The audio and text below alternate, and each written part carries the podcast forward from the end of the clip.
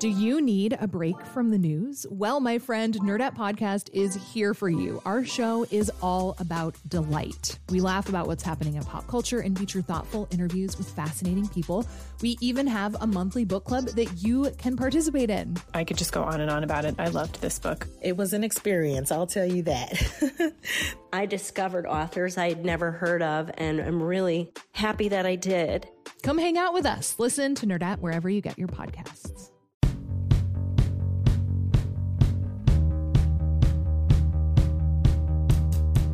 You're listening to the Curious City podcast from WBEZ Chicago.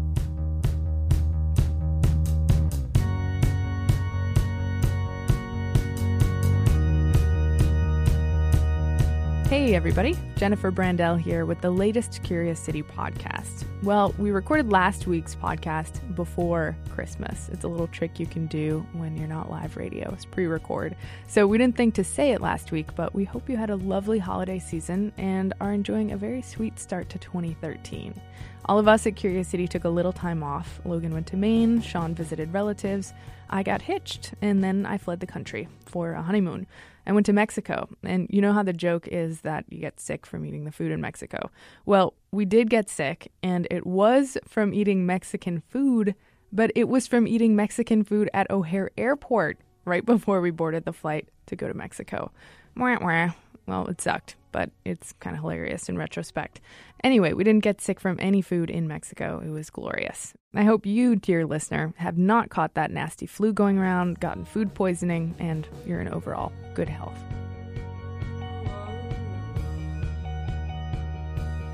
Okay, so in this week's episode, we're bringing you a story you might not have heard if you didn't have your radio on over the holidays. We got this question in from Jeff Johnson, who lives in Chicago's Bronzeville neighborhood. I keep hearing that uh, pickup trucks are not allowed on Lakeshore Drive, uh, though I do see a number of them daily, and that there are parts of the city where pickups are not allowed to park. Is all that true? And if so, why? Getting an answer to this one was quite a ride. WBEZ's Lauren Chooljian reports. So I had a quick question for Jeff. That's Jeff with one F. Why does he care about pickup trucks in Chicago? Well, Jeff's been driving one truck or another since 1987. Well, I used to do a lot of camping and outdoorsy kind of things, so it was just easier to throw it all in the back of the pickup. Right now, he's got a Dodge Ram, and he drives it a lot.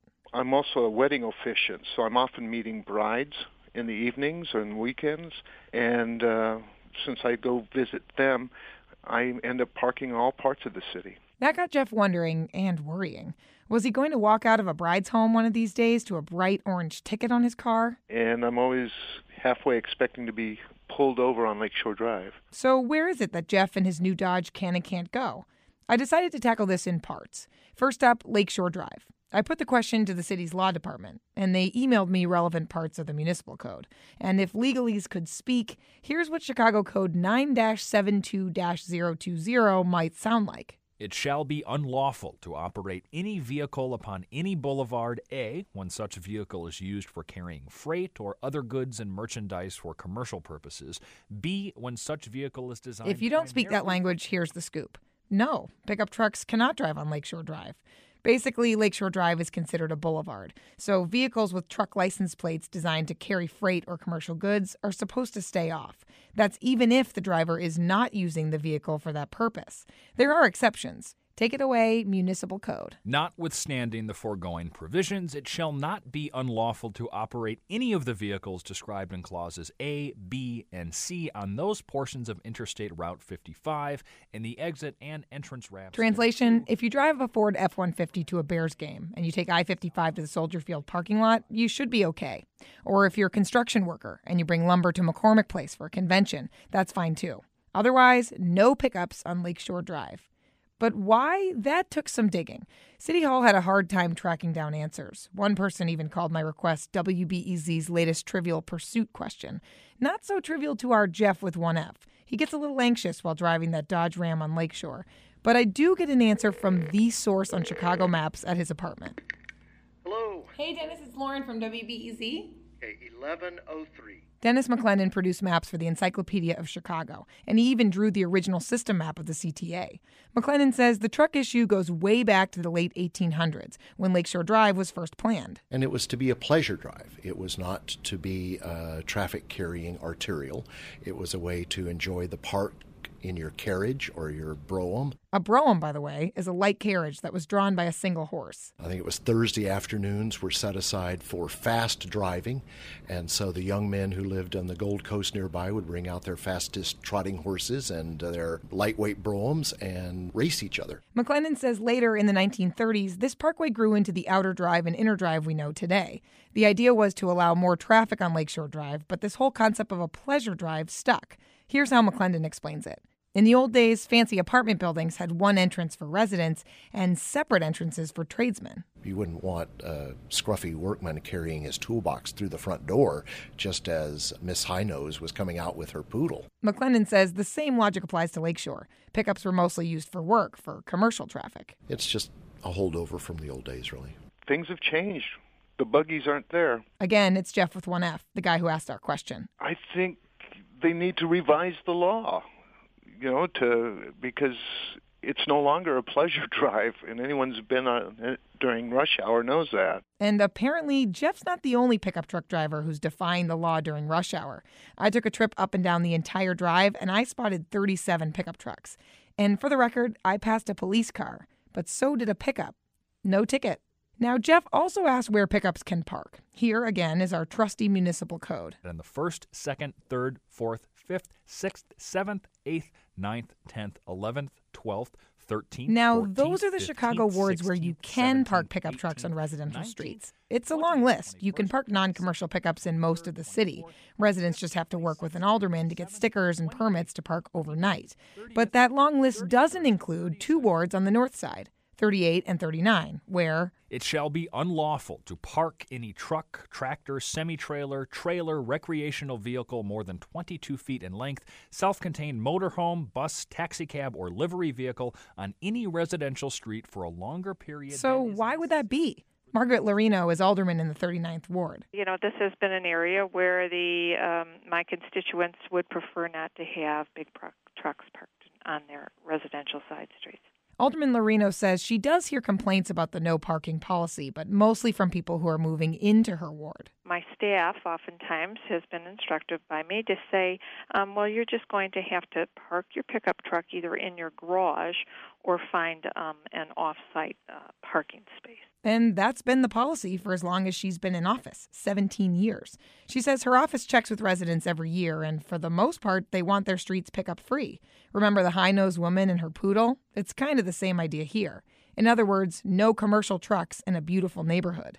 As you can imagine, question asker Jeff doesn't see it that way. A pickup can be just as easy to look at as, again, an SUV or a, a Hummer or uh, some really ratty car. But Jeff isn't the only one who's giving the truck parking issue some scrutiny. Mike Brockway runs the Expired Meter, a blog that helps Chicagoans solve driving, traffic, or ticket problems. Am I using a vehicle 51% of the time to get groceries for my family and bring my kids to school and bring them to violin lessons? Uh, and 49% of the time I'm using it for business purposes. I mean, how do you define that? Brockway says it's time the city upgrade the policy on truck parking. There's just no reason a truck should be in the same parking categories as livery vehicles and buses and RVs. It is a dinosaur of a piece of law. And if you start reading through it, you start getting a headache. And I think that the idea, at least my theory on parking and driving laws, they need to be simple, right? So people can understand them. Where do most Chicagoans fall on the issue? Well, again, it's okay to park in most wards. And take what happened in the 38th ward this November. Voters there said they wanted to change gears and allow pickups to park on residential streets. But until the municipal code reads crystal clear, Brockway's got this advice for pickup drivers and for Jeff with 1F. If you're going to park that pickup, triple check with the alderman first. Lauren Chooljian, WBEZ.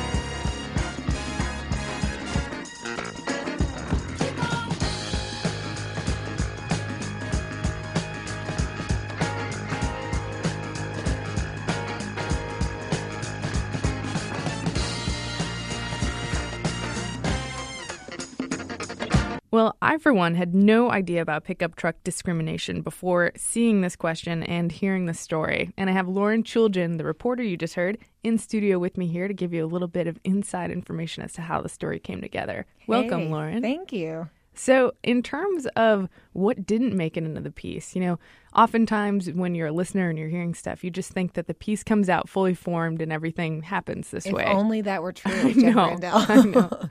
Was there anything that uh, didn't make it in there, or any adventures you went on that uh, didn't pan out? Yeah, actually, uh, one in particular that people might find enjoyable is I mentioned in the piece that I had gone out on Lakeshore Drive and counted just to see for myself, you know, are there pickup trucks abiding by these rules or do they just, you know, rebel without a cause? They're just driving because they want to. And sure enough, I, I did. I did count, as I mentioned, uh, you know, 30 something pickup trucks driving up and back. Uh, the method for this, the idea behind it was that I would record this and that I could use it in the piece as a nice scene for, you know, listeners to kind of see, you know, how many trucks were really on this place where they're not supposed to be. So, were you like pulled over, or how? Oh you no, no, no, no! I, I, I was literally driving, recording, and counting alone, and it just That you know, should be against it the law. Just, it just might not be uh, legal what I did, and and that's not why we didn't include it because it was it, we mostly didn't include it because it just didn't work in the way that we thought. It just didn't seem like something that listeners would be like, oh, that makes sense to me. Lots of trucks. It just kind of sounded like me playing a long road trip car game. Like, oh my god, a pickup truck. Oh, there's a blue one. Oh, there's a green one. Oh my god, and you know that doesn't really teach anybody anything. And one thing I noticed when I when I went back, I was you know out of town for a little while, but I looked back at your story, and there were a ton of comments on there from truck drivers, people who have been gaming the system. Was there anything you learned from what they added to the conversation after the story aired? Yeah, I think the interesting thing is that you don't think people are going to be very interested or excited about the municipal code. And then you realize that it is what runs our city, and therefore people are, in fact, interested. And um, you, we also learned about a lot of people who have, like you mentioned, found loopholes to different laws that we talked about. Um, uh, another thing that was left on the cutting room floor that we didn't get to was the discussion of uh, license plates and the different types of license plates you can get when you register your vehicle with the state of Illinois. And um, for the most part, the trucks that they're mentioning, these like trucks that are designed to carry goods or freight, etc., would get a B truck license plate if they're under 8,000 pounds or less. And B is for business. Um, Is I'm actually not sure what B is for, but this is just the type of plate that I believe that you would register for. So that's generally speaking, those are the type of license plates that shouldn't be on the drive.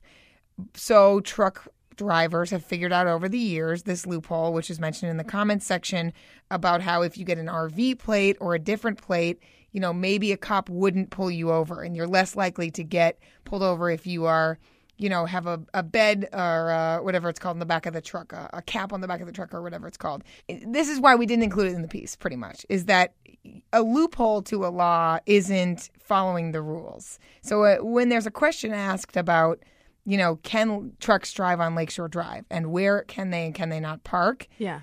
My answer as a reporter can't be, well, if you get this one type of license plate, you could probably avoid being ticketed. I mean, that would be like me admitting the true fact of I still have New Hampshire license plates on my car and therefore don't get parking tickets, which is true. Genius. It's not a good thing. I do not suggest that anyone else does it, but it's the same type of situation. It's it's not you know, it's it's not the answer to the question, but it is true that there are truck drivers out there that have gotten different plates on their cars to kind of avoid this debacle. Interesting. That raises a nice ethical question. And also, I mean, I wonder that if if you were to bring that up in the story, whether or not that might I don't know, inspire City Hall to just take this up and finally rewrite the code. You know, if, if people hear about this and it becomes more popular, I don't know. Yeah, well, I kind of almost hope that anyway, because just like with the uh, residential parking permits, just like with the, you know, people trying to park their cars on really tiny residential streets and not knowing like which is permit, which is, you know, uh, commercial parking, which is,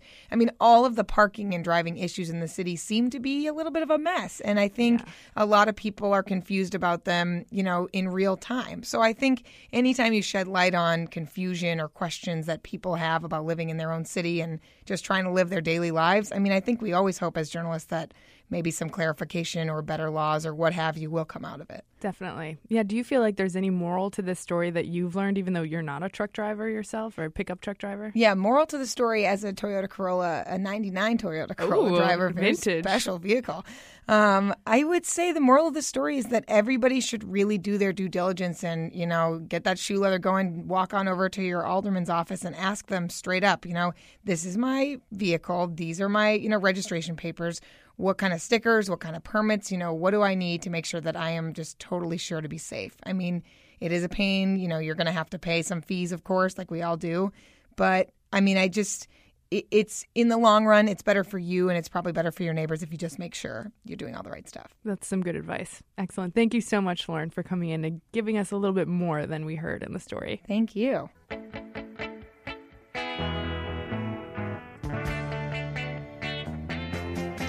Trucking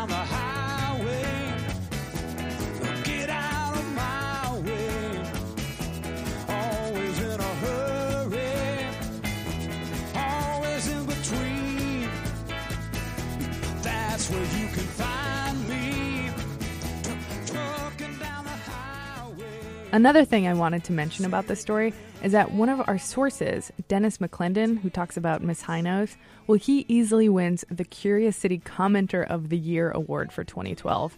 I didn't do the math, but I'm guessing he left over 200 comments. He knows just about everything there is to know about Chicago, and he frequently gives really good leads and information on questions that you all have asked on the Curious City website.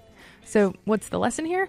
Well, commenters can and do find their way into stories, becoming sources and more. So if you think you know a thing or two about Chicago, go to curiouscity.wbez.org and browse through our new and unanswered questions.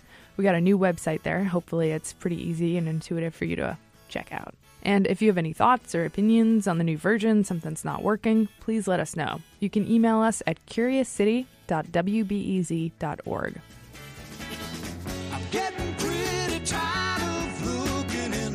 stop cabarets. Someday I'm gonna find me a woman rich enough to pay my way. Oh, yeah, we have a question for you.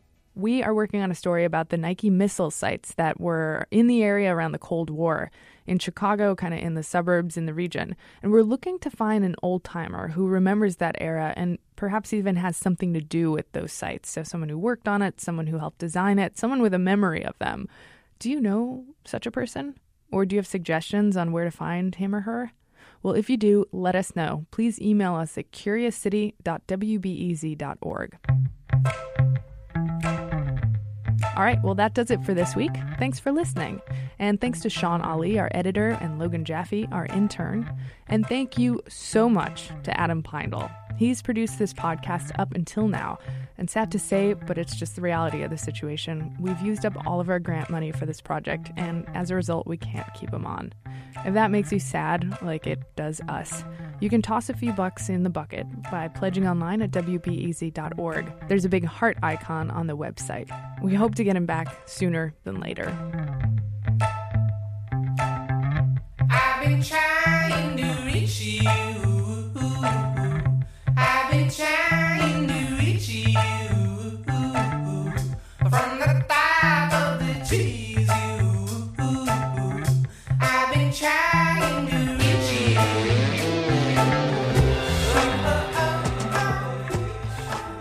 Next week, you can look forward to the deconstruction of the evolution of the Chicago accent. What does that mean?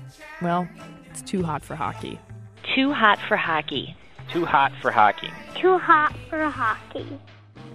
Curious City is produced by Jennifer Brandel, WBEZ, and AIR, the Association of Independents in Radio. Lead financial support comes from the Corporation for Public Broadcasting.